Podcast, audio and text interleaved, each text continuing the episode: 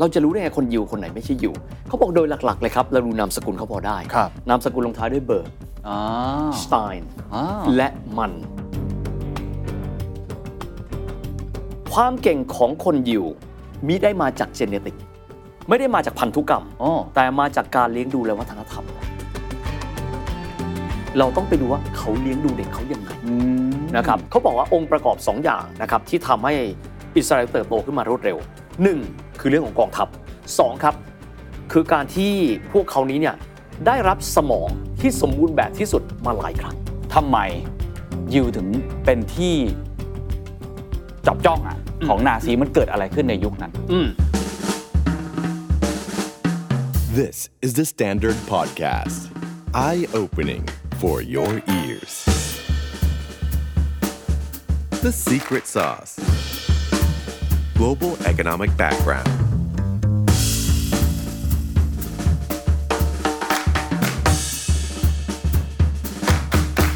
a อ b เบิร์ตไอสไตน์มาร์คซักเกอร์เบิร์ก สตีเวนสปิลเบิร์ก คนเหล่านี้มีอย่างหนึ่งที่เหมือนกันครับ ก็คือเขาเป็นคนยิวครับ หรือว่าอิสราเอลนั่นเอง ประเทศนี้น่าสนใจมาก ๆ เพราะว่าคนไทยมักจะมองว่าคนยิวเนี่ยเป็นคนที่ฉลาดมาก แล้วก็เก่งมาก ๆ เป็นประเทศที่มีประชากรประมาณ 10 ล้านคนเท่านั้นเองครับ แต่ว่ามีขนาดเศรษฐกิจ GDP เท่ากับประเทศไทย คือประมาณ 5 0 0แสนล้านดอลลาร์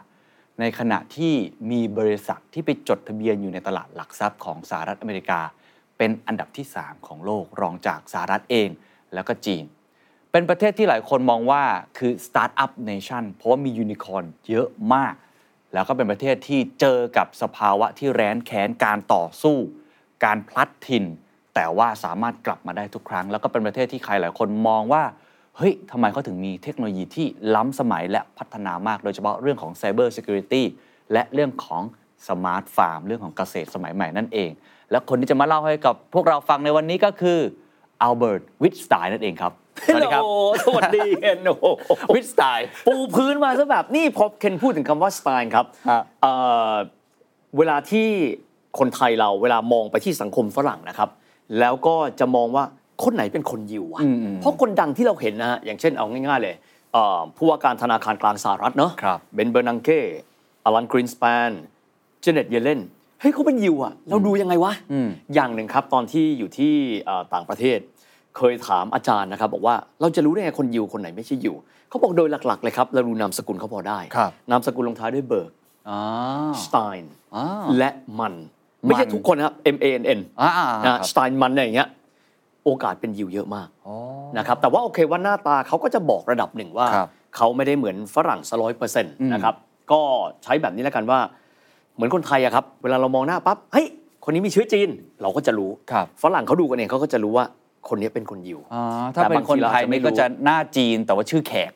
อะไรแบบเออก็ก็ อันนั้นจะพอรู้เลยว่าคนไทยแน่ อ่ะก็จะแบบอ่ะประมาณนี้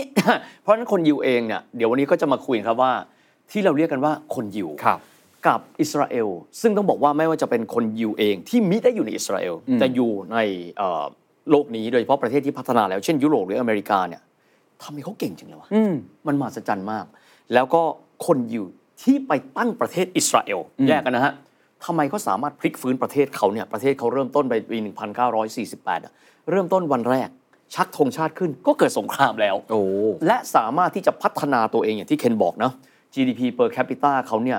มากกว่าประเทศไทย 6 เท่าตัว โอ้โห เขามีประชากรแค่ 9.7 ล้านคนเท่านั้นเองนะ คือเรียกว่าเป็นประเทศพัฒนาแล้วเลย ถูกต้อง นับกันต่อหัวเนี่ย โตนับกันต่อหัวถูกต้อง เพราะ GDP เขาประมาณสักเอ่อใกล้ๆจะ 50,000 ดอลลาร์สหรัฐต่อคนต่อปี โอ้โห นะครับก็ใหญ่โตมากแต่ว่าเวลาที่เราพูดถึงยิวครับ ฮะ ต้องบอกว่าคนไทยเราเองก็จะเห็นบทความแล้วเห็นหนังสือนะครับ เยอะนะฮะ เยอะเยอะมาก เยอะ คน เหมือ ไทย นกัน คนไทยสนใจนะ ผมรู้สึกว่าคนไทยสนใจวิธีคิดของคนยิว เพราะว่าเขาเป็นคนชาติที่เฉลียวฉลาด เออ นะครับต้องบอกแบบนี้ว่าเริ่มต้นเลยเนี่ยเอาตั้งแต่เด็กนะค ค รั รับ บ เชื่อว่าทุกคนเวลาที่ได้ยินคำว่ายิวถ้าเกิดว่าเป็นเด็กรุ่นเก่านะฮะจะได้ยินมาจากบทความครับ ที่มีชื่อว่ายิวแห่งบุรพาทิต ฮะ นะฮะ คืออะไร ชื่อว่ายิวแห่งบุรพาทิต คนแต่งเนี่ยใช้นามปากกาว่าอัศวะพาหุครับ อ่ะ อัศวะพาหุคนนี้คือในหลวงรัชกาลที่หกครับ อ๋อ พ เหรอบระาทส ฮะ มเด็จพระมงกุฎเกล้าเจ้าอยู่หัวครับ แต่งหนังสือเกี่ยวกับยิว แต่งเป็นคล้ายๆเป็นกึ่งบทความนะ เกี่ยวข้องกับยิว อ๋อเหรอครับ นะครับ คือในหลวงรอหกท่านก็เรียนที่ออกซฟอร์ดนะครับเรียน ครั ที่ บ อังกฤษ แล้วท่านก็เปรียบเทียบดูในยุคนั้นน่ะคนจีนเริ่มเติบโตทางเศรษฐกิจค่อนข้างเยอะ พระองค์ก็ประพันธ์บทความขึ้นมา บอกว่าคนจีนที่เติบโตขึ้นเรื่อยๆเนี่ยณเวลานั้นต้องบอกว่าลัทธิชาตินิยมมาแรง ครับ ก็มองคนจีนด้วยสายตาที่ไม่ไว้วางใจ อันนั้นเป็นเรื่องยุคสมัยนะ แต่จะพูดว่า คนจีนที่เติบโตในเอเชีย กับคนยิวลักษณะคล้ายกัน ยังไงครับ เก่งทางเศรษฐกิจ ค้าขายเก่ง และมีเอกลักษณ์ของตัวเองไม่ยอมที่จะปรับอัตลักษณ์ของตัวเอง ถึงแม้ว่าจะไปอยู่ประเทศใดก็ตามแต่ เช่น คนยิวจะไปอยู่เยอรมันจะไปอยู่ที่นั่นรักษาเอกลักษณ์คนยิวคือพระองค์ก็อยู่ที่ยุโรปมานานนะ ครับ ก็จะเห็นคนจีนเองก็ไม่ได้กลมกลืนกับสังคมเอเชียเท่าไหร่ แต่ปัจจุบันเปลี่ยนแปลงไปนะฮะเพราะเรามีนโยบายที่เรียกว่า assimilation แล้วก็จะไล่เรียงมาว่าคนยิวมีลักษณะเด่นหลายประการ ดังที่เราได้บอกไปแล้ว ขยันเก่งการค้านะครับ บางทีก็จะถูกมองเลยเถิดว่าเหมือนชัยล็อกหรือเปล่า คือเป็นคนฉลาดแกมโกงชัยล็อกก็จะเป็นตัวละครในเอ่อเวนิสวานิช ครับ นะครับบทประพันธ์เชคสเปียร์ที่เป็นพ่อค้าที่ขูดเลือดขูดเนื้อ แต่ครั้งแรกที่ได้ยิน แล้วก็เก็บคำนี้มาว่ายิวกับจีนคล้ายกันเหรอ สรุปแล้วคือรัชกาลที่ 6 เนี่ย ไปอยู่ที่ออกซฟอร์ด อืม แล้วก็เหมือนกับเห็นแล้วก็เปรียบเทียบ อ่าพระองค์อินเตอร์แหละพูดง่าย ใช่ อิ ไหม นเตอร์แล้วก็เปรียบเทียบว่าเฮ้ยคนจีนที่อยู่เมืองไทยอ่ะที่อยู่ที่สยามอ่ะกับคนยิวที่ยุโรปคล้ายๆกัน ก็เรียกว่าเรียกว่ายิวแห่ง บุรพาทิศ อ๋อ ก็ก็คื เข้า อ ใจแล้ว ก็ก็คือแต่แล้วจริง ๆ น่าสนใจมากว่า ตอนเด็กอ่านไปและมีคำถาม อ่า แล้วก็จะมาตอบแล้วก็ตอบได้ในหลาย ๆ ข้ออว่าเหมือนต่างยังไง ครับ นะครับ อีกส่วนหนึ่งครับที่เอามาแล้วพูดคุยก็คือหนังสือที่มีชื่อว่าอยู่คนที่ประพันธ์ก็คืออดีตนายกรัฐมนตรีของไทย ก็คือเอ่อหม่อมราชวงศ์คึกฤทธิ์ปราโมชท่านก็จะไล่เรียงเรื่องยิวในทศวรรษ 50 60 และ 70 นะครับว่าในยุคที่ยิวเนี่ยหรือว่าคนยิวที่ไปตั้งรัฐอิสราเอลเนี่ยต้องต่อสู้กับสันนิบาตอาหรับ ครับ ซึ่งก็จะมีหลายชาติที่ล้อมกรอบอิสราเอลอยู่ในเวลานั้น สามารถที่จะรบชนะหลายครั้งได้ เพราะอะไรอันนี้น่าสนใจก็เก็บเอาไว้ในความสงสัย ซึ่งเดี๋ยวจะมาคุยกันต่อด้วยนะครับ ฮะ ต่อมาครับก็มีหนังสืออีกหนึ่งเล่ม ที่คิดว่าถ้าเล่มนี้อยากจะรู้จักคนอิสราเอลต้องรู้ครับ หนังสือเล่มนี้มีชื่อว่า Startup Nation อ๋อมีแปลไทยด้วยนะ อ่ะอันนี้นะ คนแต่งก็คือแดนเซเนอร์กับซอลซิงเกอร์สองคนเนี้ยเขามีประสบการณ์กับการพัฒนาเศรษฐกิจของอิสราเอลเยอะ แล้วเขาก็ดึงบทเรียนมาว่าหลักๆ เลยที่ทำให้อิสราเอลกลายเป็นสตาร์ทอัพเนชั่นมันเป็นเพราะว่าอะไร อีกคนนึงครับ อันนี้เนี่ยเป็นนักวิชาการที่เก่งมากเป็นแคนาเดียนอเมริกันนะครับแล้วก็เคยเป็น professor ที่ทั้งเอ่อที่ออกซฟอร์ดแล้วก็ฮาร์วาร์ดด้วย เกี่ยวกับยิวศึกษา มีชื่อว่าเดริกเพน s เลอร์นะครับเดริกเพน s เลอร์ก็จะศึกษาว่าทำไมคนยิวถึงได้สามารถค้าขายเก่ง และเก่งมายาวนานมาก ๆสำคัญอย่างครับ ท่านพูดอยู่คำหนึ่ง ซึ่งอยากจะปักหมุดไปตั้งแต่ต้น เพราะรายการเราส่วนใหญ่จะคุยเรื่องของ human ware ครับ นะครับ ท่านก็จะบอกว่าความเก่งของคนยิว ซึ่งก็เป็นอ่าชาติพันธุ์สำคัญของอิสราเอลเนี่ยมิได้มาจากเจเนติก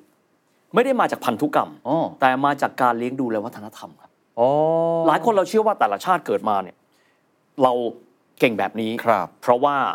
เรา มี มี พันธุ พร กรรม สวรร แบบนั้ ค์ น เฉพาะ อืมคุณพ่อคุณแม่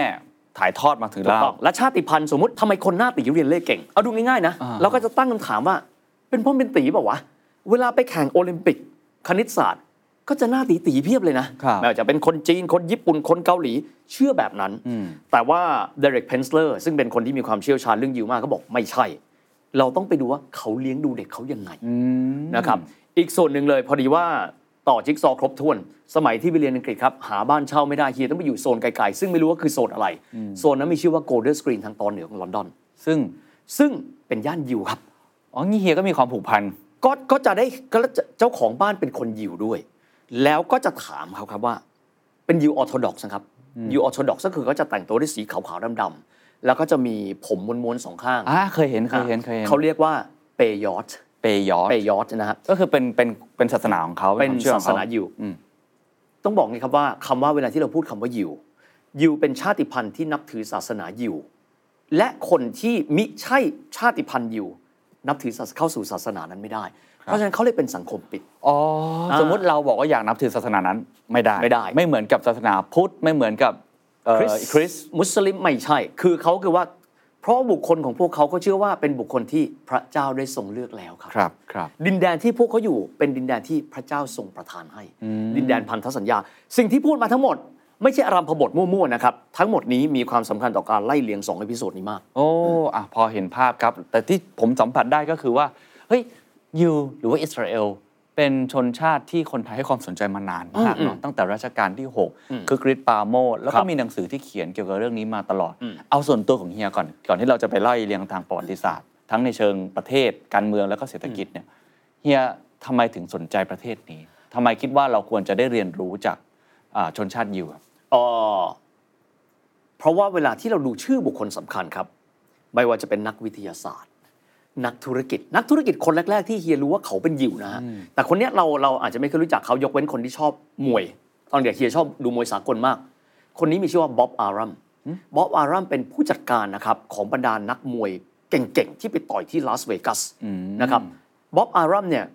ก็จะงงว่าจบกฎหมายจากฮาร์วาร์ด สามารถที่จะทำแมตช์ใหญ่ ๆ ได้สำคัญ เฮ้ย คนยิวเป็นใครอืมไม่รู้จัก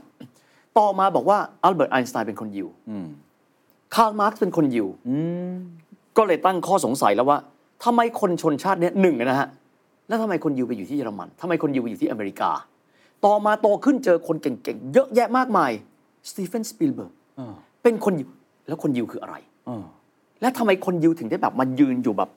บนหน้าเวทีโลก ครับ พอได้ศึกษาบทความของอัศวพาหุ ก็ได้รู้ว่าอ๋อคนยิวจริง ๆ แล้ว คนยิวเป็นชาติพันธุ์ครับนะครับ ซึ่งในช่วงประวัติศาสตร์ช่วงหนึ่งเลยเป็นพันปี เขากระจัดกระจายไปทั่วในยุโรป จากนั้นก็มีบางส่วนอพยพไปอเมริกา ครับ และประเทศที่เรียกว่าอิสราเอล เกิดมาทีหลังนะครับ เกิดหลังสงครามโลกครั้งที่สองเสียอีก ก็เลยสนใจว่าปกติแล้วเห็นมีชาติใช่ไหมครับ อย่างสมมติว่าเอ่อ British Empire เป็นคนอังกฤษอยู่บนเกาะบริเตนสร้างรัฐขึ้นมา ฝรั่งเศสคล้ายคลึงกัน เยอรมันคล้ายคลึงกัน แต่แพทเทิร์นการสร้างรัฐของอิสราเอล กับความผูกพันระหว่างของยิวที่อยู่ในอิสราเอล กับคนยิวที่อยู่ทั่วโลก โดยเฉพาะยิ่งโลกตะวันตก แล้วกลับมาให้การสนับสนุนน่ะมันเป็นเรื่องที่น่าสนใจไง คือคนมาก่อนชาติ ถูกต้องครับ ซึ่งซึ่งแปลกมากนะครับ ลองคิดดูแล้วกันว่าพูดถึงอิสราเอล เราจะได้ยินเรื่องคนยิวมาเป็นเวลาบอกว่าเป็นพันปีแล้วเนาะ ครับ แต่กลายเป็นว่ารัฐอิสราเอล ซึ่งมีอายุตอนเนี้ยยังไม่ถึง 90 ปีด้วยซ้ำตั้งปี 1948 เพราะฉะนั้นขออนุญาตเริ่มต้นไปก่อนว่า ถ้าจะพูดถึงเศรษฐกิจอิสราเอลต้องมองย้อนไปครับว่า เพราะเขามีความผูกพันกับชุมชนคนยิวทั่วโลก เชิญเลยครับ อ่ะนะครับเราเริ่มมาดูแบบนี้ครับว่า ถ้าเรามองพื้นที่อิสราเอลในยุคปัจจุบันครับ แต่เดิมเลยนะฮะ มีชื่อว่าดินแดนคานาอัน ไม่ต้องไปไกลนะครับ ถ้าใครก็ตามที่ดูหนังที่มีชื่อว่า Prince of Egypt ครับ นะครับหรือว่าหนังเรื่อง Gods and King ของ Ridley Scott ก็จะพบว่าเป็นเรื่องของอียิปต์เนี่ย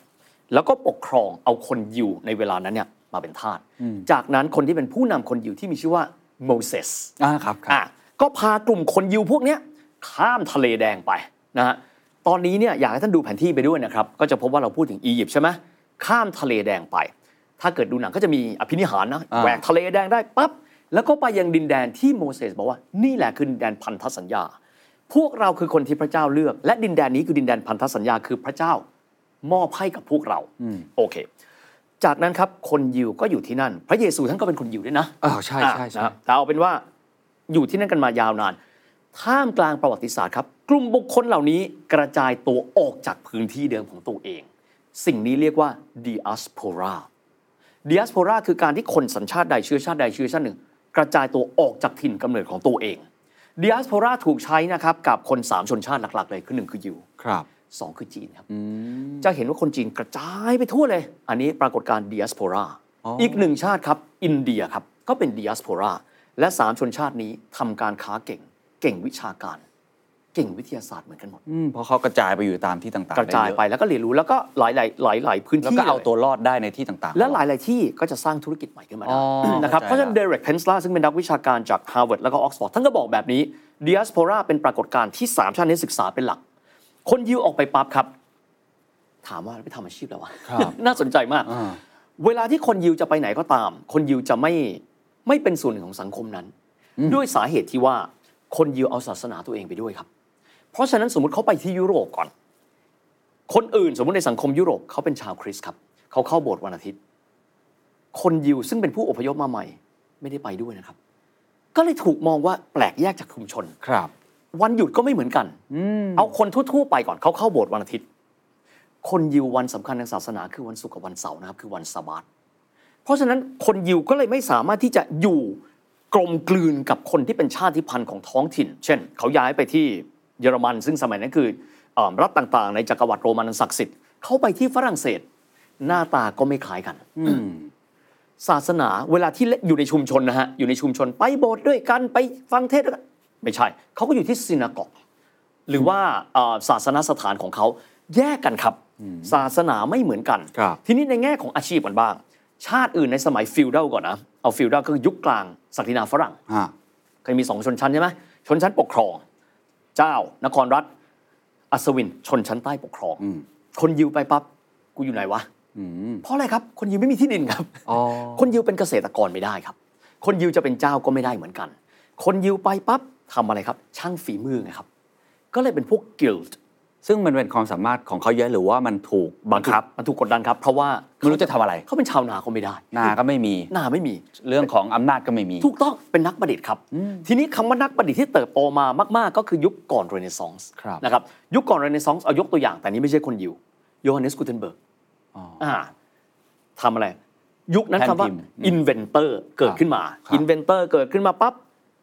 ในยุคนั้นเริ่มต้นจะเข้าสู่สังคมเรเนซองส์และจบยุคกลาง อืม วิทยาการเริ่มต้นเข้ามาละคนยิวเก่งมากครับ คนยิวก็เริ่มต้นศึกษาวิทยาการทุกๆประเภท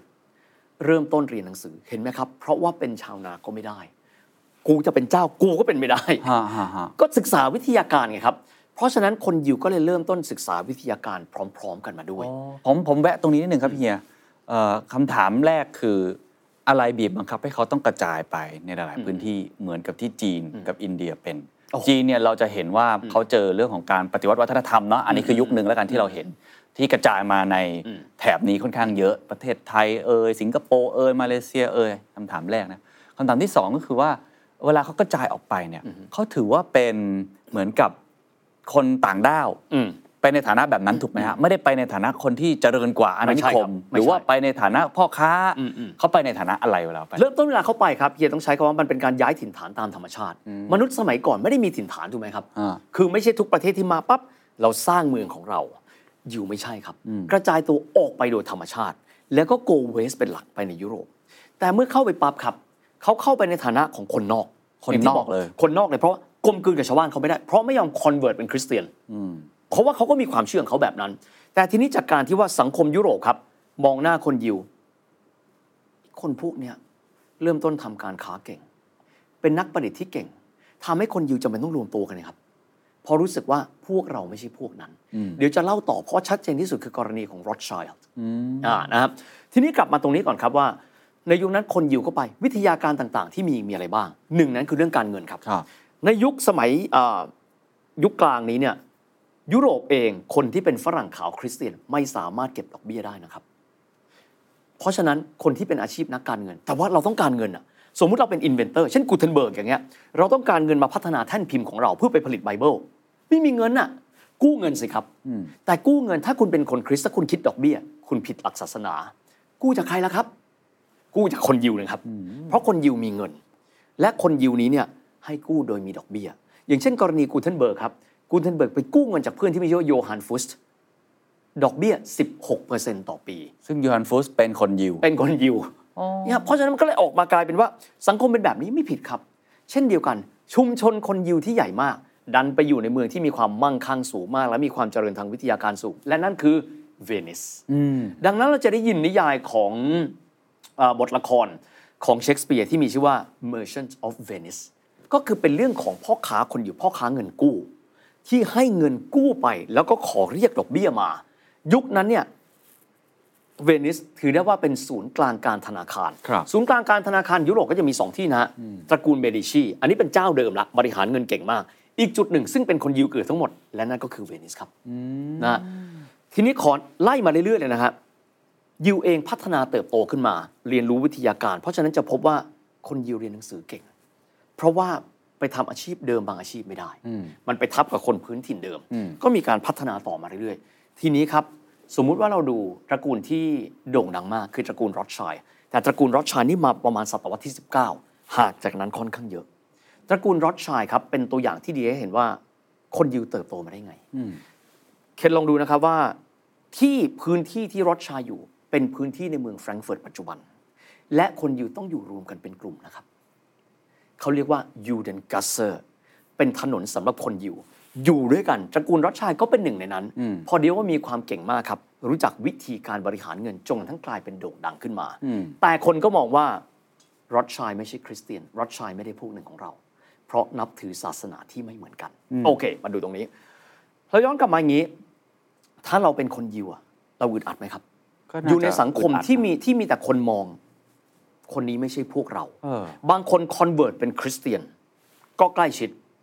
ก็จะมีศาสนาก็จะกลายเป็นชุมชนอีกแบบแล้วบ้าง ครับ แต่ส่วนคนที่เป็นยิวก็อยู่แบบนั้นนะ ก็ ครับ อาจจะดูรู้สึกแปลกแยก แปลกแยกมาก แล้วก็อาจจะแล้วแต่นโยบายของแต่ละพื้นที่ป่ะครับว่ามีการกีดกันอะไร คือผมนึกถึงประเทศจีนที่เอ่อคนจีนที่ย้ายมาที่ประเทศไทย ก็จะมีช่วงหนึ่งที่เราแอนตี้แล้วเราก็เรียกเขาว่าเจ๊กเราพยายามต่อต้าน พยายามไล่เขาออกไปถูกไหมฮะซึ่งซึ่งผมไม่แน่ใจว่ายิวนั้นโดนแบบนั้นเช่นกัน ไปเลยครับเคน อ๋อ เพียงแต่บางครั้งไม่ได้ถูกบันทึกเอาไว้ เช่น พระเจ้าหลุยที่ 14 ครับ อันนี้ก่อนยุครอดชัยนะฮะพระเจ้าหลุยที่ 14 ก็ครองราช72 ปีนะ พระเจ้าหลุยที่ 14 ก็ตรงกับพระนารายณ์บ้านเรา พระองค์ก็มองว่าพระองค์ทรงเป็นแคทอลิกเข้มข้นไม่ชอบยิวมีการสังหารยิวเป็นระลอก อ๋อ ไม่ต้องมากหรอกครับ ย้อนกลับไปนิดนึงตอนสงครามครูเสดตอนที่กองทัพนะครับของพวกครูเซเดอร์คริสเตียน จะเดินทัพไปที่เยรูซาเล็ม ผ่านพื้นที่ที่เจอคนอยู่ที่มิใช่ศาสนาคริสต์ระหว่างทางฆ่าด้วยเพราะยังเป็นสังคมที่เรียกว่าคนยิวเองก็ต้องมีสัญชาตญาณระวังภัย เพราะไม่รู้จะอะไรจะเกิดขึ้นกับเขา เกิดสถานการณ์แบบนี้อึดอัดครับ เพราะสังคมก็มองเขาด้วยสายตาที่ไม่ไว้วางใจ อ้าว แล้วทำยังไงล่ะ กรณีที่มาจุดประทัดครับทำให้คนยิวคิดว่าเราจะอยู่แบบนี้แบบแปลกแยกไม่ได้ เราต้องเริ่มมีแผ่นดิน เริ่มต้นจากกรณีของร้อยเอกนะครับอัลเฟรดเดรฟุส ชื่อนี้เราอาจจะเคยอ่านในตำราสังคมศาสตร์นะครับที่บ้านเราอัลเฟรดเดรฟุสเนี่ยเป็นนายทหารปืนใหญ่ครับของกองทัพฝรั่งเศสในยุคสาธารณรัฐที่ 3อัลเฟรดเดรฟุสเรียนเก่งมากสไตล์ยิวนะไปดูหน้านะฮะหน้าตาแบบมีหนวดมีเคราจมูกแหลมหน้าตาเป็นคนยิวปรากฏว่าผู้บังคับบัญชาไม่ปลื้มเพราะไม่ใช่คนคริสต์นะครับณเวลานั้นต้องยอมรับวัฒนธรรมมันเป็นแบบนั้น อ่า นอกจากนี้ครับ ตั้งข้อหากับอันเฟรดเรฟูสว่า เป็นคนที่นำเอาข้อความอันเป็นความลับของกองทัพฝรั่งเศส ไปยังพรัสเซีย ซึ่งตอนนั้นเป็นคู่สงครามกัน เกิดปัญหาครับอันเฟรดเรฟูสถูกขังคุกอยู่ 5 ปี ทั้งทั้งที่ตัวเองมีหลักฐานชัดเจนว่ามิได้กระทำความผิด ก็เลยเกิดเป็นกรณีที่ใหญ่มากนะครับว่าคนฝรั่งเศสแบ่งแยกไปบอกว่าไหนบอกว่าประเทศเราเท่าเทียม อ๋อ แล้วทำไมคุณทำแบบนี้ เรื่องมันไม่จบแค่นั้นครับ นักหนังสือพิมพ์ชาวออสเตรียฮังการี มีชื่อนะครับว่าธีโอดอร์แฮตเซลจะเล่าต่อไปคนนี้สำคัญมากธีโอดอร์แฮตเซลเนี่ยเป็นนักหนังสือพิมพ์ของหนังสือที่มีชื่อว่า Neue Freie Presse ของออสเตรียฮังการี เริ่มต้นมีแนวความคิดนี้ทำไมคนยิวต้องดีอัสโพราต้องกระจายตัวตลอดเวลาทำไมพวกเราไม่มีรัฐของตัวเราเอง แนวความคิดนี้เรียกว่า Zionist อ๋อครับครับครับ นี่แหละครับไซออนิสคือการที่เซโอดอร์แฮตเซลลุกขึ้นมาแล้วพูดว่า เปลี่ยนสิ เราต้องมีแผ่นดินเป็นของตัวเราเอง เพราะฉะนั้นคำว่าเซโอดอร์แฮตเซลท่านอาจจะงงว่าทำไมต้องพูดคนคนนี้ ท่านไปดูภาพนะครับ ในรัฐสภาอิสราเอล ในวันที่เดวิดเบนกูเรียน นายกรัฐมนตรีคนแรกของเขา ลุกขึ้นมาและประกาศว่ารัฐอิสราเอลถือกำเนิดขึ้นแล้ว 14 พฤษภาคม 1948 ภาพที่อยู่ข้างหลังเขาแน่นอนเป็นคนที่สำคัญที่สุดคือภาพของเซโอดอร์แฮตเซล อ๋อเป็นคนจุดประกาย เป็นคนจุดประกายว่าเราต้องเริ่ม ไม่ได้หยุดแค่นั้นครับ เพราะคนยิวตอนนั้นมีความมั่งคั่งละมีคอนเน็ชันกับสายการเมืองละเดินสายครับ ใครมีความรู้จักกับเอ่อบุคคลระดับนำของยุโรปคนไหน ไปดูซิว่าเราจะใช้แผ่นดินใด ในการที่จะเป็นจุดของรัฐของคนยิว ซึ่งณเวลานั้นยังไม่ได้เรียกนะครับว่าเป็นชื่อรัฐอิสราเอล จากนั้นก็ไปคุยกับหลายๆส่วนด้วยกัน ประเด็นก็คือว่าอังกฤษเองเคยเสนอครับเฮ้ยเรามีอาณานิคมที่แอฟริกาไปอยู่เปล่า โอ้ ไม่ไป ไม่ใช่กันดารนะครับ คือคนยิวนี่สามารถไปสร้างที่ไหนใหม่ก็ได้ โอ้โห นี่คือวิธีการสร้างชาติของเขาเลย นี่ นะ คือการสร้างชาติ มองหาแผ่นดินที่เขาควรจะไปตั้ และ ง ที่ไหนออโทดอกนะคิดแบบเก่า พื้นที่ที่พระเจ้าประทานให้กับพวกเราไง นั่นก็คือพื้นที่ซึ่งโมเสสเนี่ยไม่ใช่โมซานะโมเสสครั้งหนึ่งอะเดินข้ามทะเลแดงไปแล้วไป นั่นแหละพื้นที่ตรงนั้นคือพื้นที่พันธสัญญา เราต้องการพื้นที่ตรงนั้นชิบหายแล้วเขามีคนอยู่แล้วไง โอ้ และพวกนั้นคือพวกปาเลสไตน์ไงค อ่า รับ ที่ยังเป็นข้อพิพาทกันอยู่ทุกวันนี้ แล้วอยู่ดีๆ เขามีพื้นที่ไปแล้วอะคนยิวกลุ่มหนึ่งบอกว่าเราอยากไปอยู่ที่นั่น โอเคทำยังไงล่ะครับ ก็ต้องไปดูแล้วตอนนั้นอะใครเป็นคนดูแลพื้นที่ตรงนั้น พื้นที่ตรงนั้นแต่เดิมเป็นของออตโตมัน อ่า ออตโตมันไม่ได้ไปแตะต้องอะไร ทีนี้ด้วยคอนเน็ชันของคนยิวครับ ซึ่งมีอยู่ในพื้นที่ยุโรปเนี่ยได้มีการไปล็อบบี้ครับ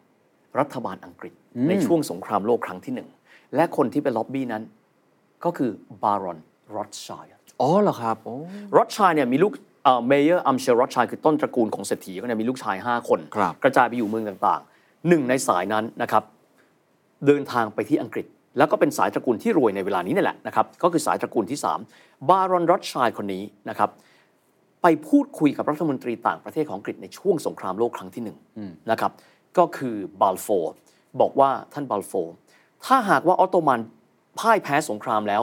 พวกเราเข้าไปปกครองพื้นที่ตรงนั้น ท่านตัดพื้นที่ตรงนี้มาให้เป็นรัฐคนยิวได้ไหม อ่านะครับจริงๆ แล้วเนี่ยต้องบอกว่าอังกฤษก่อนหน้าที่จะชนะสงครามออตโตมันในสงครามโลกครั้งที่หนึ่งเนี่ยอังกฤษเองครับ ได้มีข้อตกลงกับกลุ่มชาวอาหรับ ที่ช่วยอังกฤษในการต่อต้านออตโตมันนะครับบอกว่าถ้าเกิดว่าเราชนะแล้วพื้นที่นี้จะเป็นพื้นที่ของท่าน ปรากฏว่าบารอนรอดชัยมาล็อบบี้ครับ โอ้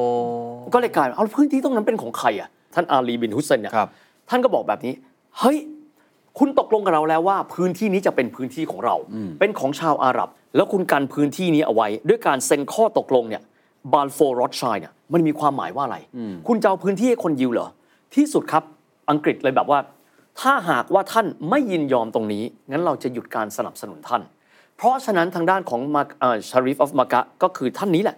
ท่านอาลีบินฮุเซน ท่านก็เลยไม่ได้รับการสนับสนุนจากอังกฤษ และพื้นที่ดังกล่าว อังกฤษให้การสนับสนุนกับตระกูลอัลซาอุดรบกันจนทั้งพื้นที่นั้นก็เลยกลายเป็นส่วนของซาอุดิอาระเบีย พื้นที่ข้างล่าง ในขณะที่พื้นที่ตอนบนยังคงเป็นพื้นที่ปาเลสไตน์ที่อังกฤษเป็นผู้ดูแล อ๋อสรุปตรงนั้นล็อตชายก็ไม่ได้ไป รัชชายังไม่ได้ไปครับ จบสงครามโลกครั้งที่ 2 ครับ แนวความคิดไซออนิสต์รุนแรงมากขึ้นเรื่อยๆ ถามว่าทำไมรุนแรงมากขึ้นเรื่อยๆ เพราะช่วงนั้นคนยิวในยุโรปถูกกดดันจากนาซีเยอรมันครับ ครับ คนยิวก็มองว่าไม่ได้ละถ้าเราอยู่ในยุโรปต่อไป เราก็จะต้องเหมือนในอดีตที่ผ่านมาครับ คือเราก็จะถูกภัยคุกคามตลอดเวลา เราเริ่มต้นหารัฐใหม่ และรัฐที่เราต้องการคือพื้นที่ตรงนั้น ก็คือพื้นที่ปาเลสไตน์ที่เขาอยู่มานานสำหรับคนยิวแล้วนั่นคือพื้นที่พันธสัญญาที่กลุ่มไซออนิสต์ต้องการที่จะได้เป็นดินแดนของตัวเอง ครับ เพราะฉะนั้นครับ คนยิวซึ่งเป็นชนชั้นนำในยุคนั้นไม่ว่าจะเป็นนักวิทยาศาสตร์เองก็ดี ซึ่งหลายๆคนก็ได้รับรางวัลโนเบลนะครับ เริ่มต้นมีความคิดว่าเราอยากจะย้ายไปที่นั่นนะครับ ในที่สุดสิ้นสุดสงครามโลกครั้งที่สองคนยิว ซึ่งต้องบอกแบบนี้ ในช่วงสงครามโลกครั้งที่สองเนี่ยคนยิวเหล่านั้น คนยิวปัญญาชน ต้องการที่จะย้ายมาครับ บางคนย้ายไปสหรัฐอเมริกา บางคนอยากที่จะย้ายไปพื้นที่พันธสัญญา อังกฤษบอกว่าเฮ้ยอย่าพึ่ง นี่เป็นพื้นที่ของชาวปาเลสไตน์กับคนที่เขาอยู่มานาน ท่านอย่าเพิ่งเข้ามา ปรากฏจบสงครามโลกครั้งที่สองครับ อังกฤษส่งมอบพื้นที่นี้คืนให้กับ UN สหประชาชาติสหประชาชาติรับเผือกร้อนไปแล้ว โอ้ เอายังไงล่ะ เราจะเป็นพื้นที่คนยิว เพราะคนยิวนะเวลานั้นต้องยอมรับ มีบุคคลแบบไม่ใช่ไอน์สไตน์นะครับ ครับ เป็นบุคคลระดับชั้นนำมันสมอง ก็ ใน คือ ยุโร มี ป อิทธิพลต่อประเทศที่พัฒนาแล้วมาก ทั้งในยุโรปและอเมริกา ครับ เฮ้ย เราอยากได้พื้นที่ตรงนี้ คุยไปคุยมา อ้าวสหประชาชาติยอม เราแบ่งพื้นที่แบบนี้แล้วกัน ถ้าเราดูพื้นที่อิสราเอลจะหน้าตาเหมือนหูลูกศรนะครับ บางพื้นที่เป็นของชาวปาเลสไตน์ก็คือฉนวนกาซากับฝั่งเวสต์แบงก์ส่วนที่เหลือตรงนั้นรวมถึงเยรูซาเล็มบางส่วน จะเป็นพื้นที่ของคนยิวเดวิดเบนกูเรียนครับ เป็นนักการเมือง ต้องบอกว่าเป็นนายกรัฐมนตรีของเขาเนี่ยนะฮะและนายกรัฐมนตรีของเขาเจ็ดคนแรกมีแค่คนเดียวที่เกิดขึ้นที่พื้นที่นั้นเดวิดเบนกูเรียนเกิดที่พื้นที่ยูเครนปัจจุบันนะครับ มีความความหมายเป็นอยู่ที่อพยพมาจากยุโรปเดวิดเบนกูเรียนนายกรัฐมนตรีคนแรก สถาปนา และนี่คือรัฐอิสราเอลของเรา 14 พฤษภาคม 1948 คำถามคือ แล้วคนปาเลสไตน์อยู่ที่นั่นน่ะเขาไม่ได้อยู่เฉพาะที่เวสต์แบงก์กับฉนวนกาซาถูกไหมฮะและนอกเหนือไปจากนี้ครับ ชาวปาเลสไตน์ส่วนมากเลยเป็นชาวมุสลิม ๆ ครับ ประเทศรอบข้างซึ่งเป็นประเทศมุสลิมเองให้ยคุณทำแบบนี้ไม่ถูกอะ อ่า นี่พื้นที่ของเพื่อนเราอะเพราะฉะนั้นครับก็เลยมีการฟอร์มตัวของสันนิบาตอาหรับ ได้แก่อียิปต์จอร์แดน ซีเรียและเลบานอน รวมถึงอิรักที่อยู่ในพื้นที่ที่ค่อนข้างไกล เรามาสู้กับอิสราเอลกัน มาปกป้องแผ่นดินตรงนี้กัน ถูกต้องต้องบอกแบบนี้นะครับว่าในช่วงเวลานั้นข้อมูลที่น่าสนใจคือ ประชากรของอิสราเอลในเวลานั้น รัฐที่เกิดใหม่นะครับ ทั้งหมดมีประมาณสัก 4 5 ล้านคน เคนเชื่อไหมครับ เป็นคนที่เกิดที่พื้นที่นั้นก็คือปาเลสไตน์เดิมแค่ 10% โอ้ อีก 90% ย้ายมา คือการอพยพมาจากยุโรปครับ ที่อพยพมาจากยุโรปและคนที่มาไม่ใช่คนธรรมดานะครับ ครับ คือปัญญาชนผู้มาพร้อมกับวิทยาการและความสามารถ โอ้ จำนวนมากมาย ย้ายมาอาจจะถามว่ามันพูดเป็นภาษาอะไรวะ อืม น่าสนใจครับ คนยิวครับ ไม่ว่าเขาจะไปอยู่ที่ไหนเป็นกี่พันปี เขาเรียนภาษาฮีบรูตลอดเวลา เขาก็รักษาอัตลักษณ์วัฒนธรรมของเขาไว้ เพราะฉะนั้นมาปั๊บไม่ต้องคิดครับ ครับ ทุกคนพูดภาษาฮีบรูกันและกันได้ ครับ กลายมาเป็นการเกิดขึ้นมาของรัฐอิสราเอล ภาพที่เป็นภาพสำคัญครับ ก็คือร้อยเอกนะครับอาฟรามเบนอาดาน เป็นคนที่ชักธงชาติอิสราเอลขึ้นสู่ยอดเสา 14 พฤษภาคม 1948 ยุคของนายกนายกรัฐมนตรีที่มีชื่อว่าเดวิดเบนกูเรียน อืม เกิดขึ้นปั๊บ ยังไม่ทันวันเลยครับ กองกำลังรอบข้างบุกเข้ามาประชิดอิสราเอลนะครับเป็นสงครามที่ก็เรียกกันว่า สงครามอิสราเอลอาหรับ ซึ่งมีทั้งหมด 4 ครั้งด้วยกัน ก็เรื่องข้อพิพาทตรงนี้นะครับ อิสราเอลเริ่มต้นมามีทหารแค่ 30,000 นาย ฝึกคงยังแทบจะฝึกไม่ทันเลยนะฮะ มีรถถังเชอร์แมนของอังกฤษ 4 คัน ต้องรบกับทั้งหมดเนี่ยคู่กรณีทั้งหมด 5 ประเทศ ที่บุกเขาพวกพวกเขามาเข้ามาเนี่ยล้อมกรอบมาเรื่อยๆเพราะฉะนั้นจะไม่แปลกใจถ้าบอกว่าอิสราเอลเป็นชาติที่ใส่ใจเรื่องความมั่นคง ปลอดภัยสูงที่สุดครับ เพราะว่าเขาเกิดมาด้วยความไม่มั่นคง ไม่มั่นคงแล้วก็ก็จะเจอปัญหาตลอดเวลานะครับสงครามเนี้ยทั้งหมด 4 ครั้งยืดเยื้อยาวนานถึงปี ครับ 1978 นะครับ และเดี๋ยวจะค่อยๆไล่เรียงไป เพราะสงคราม 4 ครั้งเนี่ยมันจะบอกว่าเขาพัฒนาเศรษฐกิจเขายังไง ครับ นะครับแต่ว่าปาร์ตตรงนี้นิดนึงครับ อิสราเอลเป็นประเทศที่ยังมีการเกณฑ์ทหารแบบบังคับอยู่นะครับ ทุกคนคำว่าทุกคนแปลแปลว่าผู้หญิงด้วยนะครับผู้ชาย 3 ปีครับ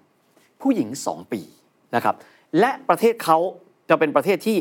มีอุตสาหกรรมที่มีความเกี่ยวเนื่องกับกองทัพ ครับ เยอะมาก อ่า ซึ่งตรงนี้คือหนึ่งในองค์ประกอบที่หนังสือที่มีชื่อว่า Startup Nation บอกมันคือองค์ประกอบแห่งความสำเร็จ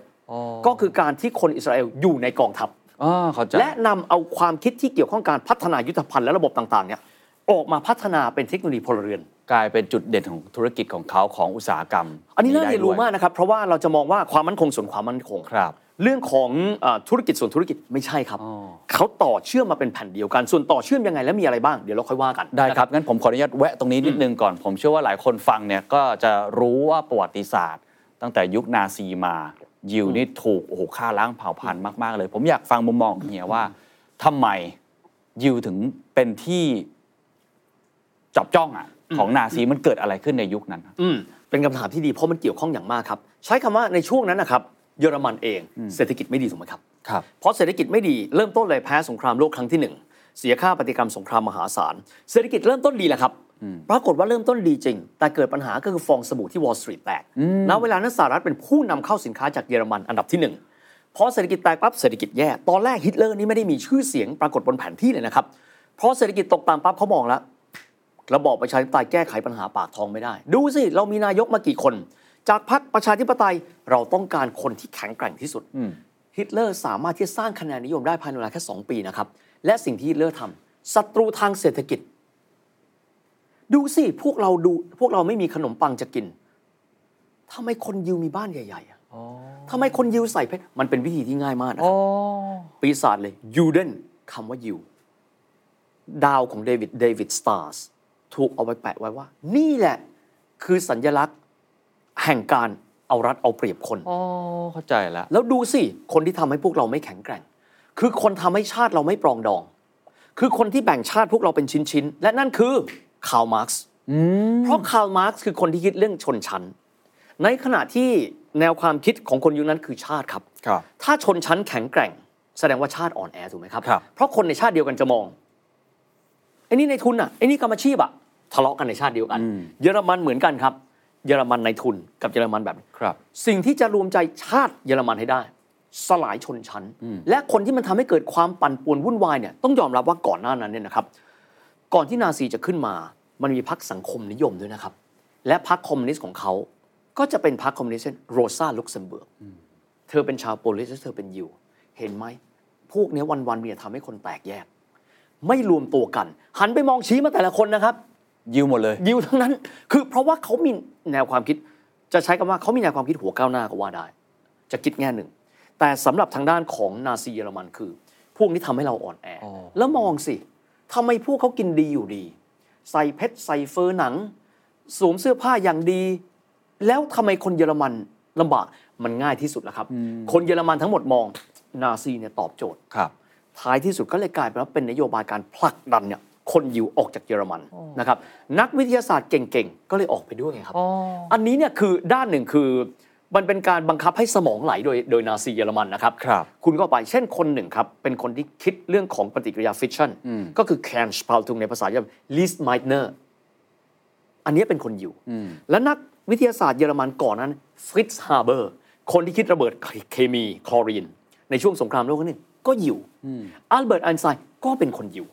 คนอยู่จำนวนมากมาย ไม่ต้องมากครับ โอเพนไฮเมอร์ดูนามสกุลดิ ก็ยิว ก็ยิวนะครับ แล้วก็มียิวอีกหลายคนเลยที่ถูกผลักดันออก แล้วพอนาซีเยอรมันขยายตัวไปในพื้นที่ที่ตัวเองรุกราน ฮังการี โปแลนด์ เช็กยิวทั้งนั้นครับ ฮอลแลนด์ คนเก่งๆครับ อยู่ไม่ได้แล้วไงครับ แต่ปัญหาคือกูไปไหนล่ะ ด้านหนึ่งโกเวสสหรัฐอเมริกา อีกด้านหนึ่งคิดเอาไว้ เราต้องมีรัฐของตัวเราเอง Zionist Go East อ๋อ ก็ไปสองฝั่ง ไปสองฝั่งอเมริอเมริกาก็จะได้รับสมองไปเต็มๆ อ่าก็ได้รับเอ่อคนเก่งๆ ไปทำงานไปพัฒนาอะไรมากมาย อีกฝั่งหนึ่งก็มาที่ไอ้รัฐดินแดนใหม่ รัฐดินแดนใหม่ ซึ่งต้องบอกงี้ครับ หนังสือเรื่อง Startup Nation นะนะครับเขาบอกว่าองค์ประกอบ 2 อย่างนะครับ ที่ทำให้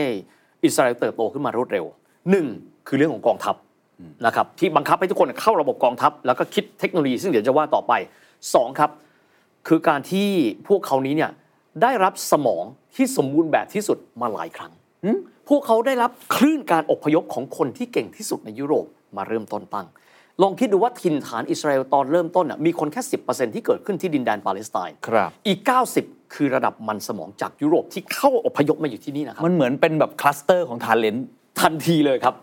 แล้วแต่ละคนมาเราดูชื่อนะครับ ประธานาธิบดีของเขาแต่ละคนอ่ะผมยกตัวอย่างคนหนึ่งเลยอ่าประธานาธิบดีคนที่ 3 เขาเป็นผู้หญิงนะครับนายเอ่อเป็นนายกรัฐมนตรีผู้หญิงคนเดียวเขาโกลดาเมเอียร์คนไทยอ่านว่าโกลดาแมโกลดาเมเอียร์คนนี้ เธอเกิดที่ถ้าผมจำไม่ผิดเกิดที่เบลารุส ครับ นะครับ จากนั้นเธอไปใช้ชีวิตที่มิลวอกกี้สหรัฐอเมริกา เธอมีความรู้ความสามารถมาก และที่สุดเธอเลือกครับที่จะมาที่อิสราเอล และเธอก็เป็นนายกรัฐมนตรีคนที่สาม ครับ เพราะฉะนั้นคนที่มาไม่ใช่คนธรรมดาไงครับ แสดงว่าการรวมตัวกันการปะทะกันเชิงความรู้ปัญญา การได้อยู่ด้วยกันสังสรรค์ทางความคิด มีส่วนอย่างยิ่งทำให้เขาฉลาดขึ้นไปอีก มันเป็น สมองต่อ ecology ส แล้วค ม รับ องอะ คือเขาเก่งอยู่แล้วครับ แต่ว่าเก่งครั้งนี้เนี่ยมาพร้อมกับความรู้ที่มากมาย นักวิทยาศาสตร์ แต่นี่แค่ระลอกเดียวนะเดี๋ยวมีอีกระลอกหนึ่ง โอ้ มีหลายระลอก ครับ เอาความรู้เรื่องวิทยาศาสตร์ วิทยาการรัฐศาสตร์ทุกอย่างเศรษฐศาสตร์มาหมดเลย แล้วต้องยอมรับว่าคนยิวอย่างที่บอก ด้วยการที่ทำอาชีพอื่นไม่ได้กี่อาชีพครับตอนอยู่ยุโรปเรียนหนังสือเก่งไงครับ อ๋อเข้าใจแล้วทุกคนก็เรียนหนังสือเก่งหมดเลย ทุกคนเรียนหนังสือเก่งหมดเก่งคำนวณ ถ้าไม่ได้เจอคลื่นของฮิตเลอร์ ลองคิดดูว่าสมัยพระเจ้าไคเซอร์ ที่สร้างสถาบันวิจัยไคเซอร์วิลเฮมขึ้นมาเนี่ย อ่า นักวิทยาศาสตร์เนี่ยจำนวนมากมายคือคนยิวทั้งนั้นครับ โอ้ ความรู้ที่เอามารวมกันทั้งหมดเนี่ยเอามากองอยู่นั้นกลั่นมาแล้ว อืม แต่ตอนเริ่มต้นชาติครับ เจอสงครามเข้าไป 4 ครั้งครับ เพราะฉะนั้นสงคราม 4 ครั้งนั้นนะทำให้พวกเขาเนี่ยเจอปัญหา แต่การเจอปัญหาของเขาเนี่ยคนเก่งเจอสถานการณ์ไหนเรียนรู้ได้หมดนะครับ อืม ก่อนที่จะไประลอกถัดมาผมถามตรงนี้นิดนึง เพราะผมเชื่อว่าเราเคยจัดเรื่องตอนอิสราเอลปาเลสไตน์ไป อืมอืมอืม แล้วก็จะมีคอมเมนต์เยอะมากใน YouTube ก็คล้ายๆกับเราจะมองว่า เอ๊ะเขาทำสิ่งนี้ถูกหรือเปล่า อีกคนนึงทำสิ่งนี้ถูกหรือเปล่า ผมอยากทราบในมุมมองในเชิงนักประวัติศาสตร์ หรือว่าที่เฮียศึกษามาแล้วกันว่า ที่เขาถกเถียงกันเนี่ยว่าเฮ้ยการที่คนยิวไปบอกว่าพื้นที่ตรงนั้นเนี่ยเป็นพื้นที่ของฉันมาก่อน ขณะที่มีคนอยู่อยู่แล้ว แล้วก็ไปอยู่พื้นที่ของเขาแล้วก็เลยเกิดความขัดแย้งเนี่ยไอ้ตรงนี้เวลานักประวัติศาสตร์เขามองไปเนี่ยมันมองยังไงฮะว่ามันเป็นความขัดแย้งที่เกิดขึ้นจากอะไร หรือว่าจริง ๆ แล้วใครถูกใครผิดอะไรอย่างนี้กันแน่ เอาเอาเอาหลักๆกันนะครับ แบ่งเป็น2ซี่ครับ ต้องบอกว่าโลกใบนี้ กระแสหลักคือโลกตะวันตกใช่ไหมครับ ครับ อิสราเอลจะเกิดขึ้นไม่ได้ครับ ถ้าหากว่าสหประชาชาติที่นำโดยมหาอำนาจยุโรป พยักหน้า อ๋อ เพราะฉะนั้นถ้าเรามองกระแสหลัก ก็นี่ไงก็เป็นพื้นที่เขาแต่ถ้ามองอีกมุมหนึ่งครับต้องยอมรับมันเป็นความไม่เป็นธรรมกับคนที่เขาอยู่มาก่อนนะครับ อืมอืม อยู่ดีๆอ่ะเขาอยู่ของเขาอ่ะมีคนเดินมาแล้วพูดว่า ที่นี่แผ่นดินอัวเฮ้ยมันคือคุณทำอย่างนั้นไม่ได้อ่ะ คิดคิดสมมติเป็นเราเนาะเป็นคนไทย เปิดเปิดประตูมาปั๊บเดินมาข้างนอก นักคลินทร์วิทย์สิทธิเวนออกไปจากที่นี่ อ่า คุณเป็นคนต่างด้าวของของคุณทั้งหมดเป็นของเรา เฮ้ย อยู่ไม่ได้นะ อ่า เพราะฉะนั้นจะไม่น่าแปลกใจเลยครับเคนที่ชาติสันนิบาตอาหรับเขาต้องรวมตัวกัน เพราะนี่คือการแย่งดินแดนเขานะครับ อืม มองจากมุมนี้ต้องเฮียมีเพื่อนหลายคนเลยนะครับ เราคุยกันทั้งเพื่อนที่เอ่อมีแนวความคิดแบบตะวันตก ครับ กับเพื่อนเพื่อนที่เป็นมุสลิมเพื่อนเพื่อนที่เป็นมุสลิมก็จะพูดบอกว่า เวลารายงานอะไรก็ตามสิ่งที่เราทำได้ ศึกษาสองฝ่าย แล้วพอฟังมาก็ต้องยอมรับว่า นี่คือพื้นที่ของชาวปาเลสไตน์ซึ่งเขาเป็นมุสลิมเดิมเขาอยู่มา 400 กว่าปี และที่สุดด้วยอำนาจของ British Protectorate อันนี้ระลอกที่ 1 UN ระลอกที่ 2 การตั้งรัฐ ถ้ามองให้เป็นธรรมครับอ่ะผมใครถูกใครผิดไม่รู้อะ ฮะ แต่คนที่อยู่บ้านมา 400 ปี มีคนหนึ่งเดินมาแล้วพูดว่านี่เป็นรัฐของฉัน อืมอืมอืมอืม นะฮะแต่นี่มันคือสิ่งที่เกิดขึ้นไปแล้วค อื รับ มเราเล่าในเชิงว่าสิ่งที่เกิดขึ้นไปแล้วเนาะ และสิ่งที่มันเกิดขึ้นก็คือสงครามครับ ครับ สงครามของสองฝ่ายซึ่งมันสร้างปัญหาแล้วต้องยอมรับว่าสงคราม 4 ครั้งนั้นจบลงจริงครับ ในปี 1978 แต่สิ่งที่มันไม่จบลงคืออะไรครับเคนสิ่งที่มันไม่จบคือความขัดแย้งที่มีไม่จบไม่สิ้น ตอนนี้ก็ยังมีอยู่เลยอะ ต้องเพราะพื้นที่อิสราเอล แล้วก็จะมีอีก 2 ส่วนที่เป็นปาเลสไตน์ก็คือครับ กาซากับทางด้านของเวสต์แบงก์ก็ยังเกิดกันอยู่ ซึ่งเป็นสิ่งที่ไม่มีใครอยากให้มันเกิดขึ้น The Secret Sauce Global Economic Background. The Standard Podcast. Eye opening for your ears.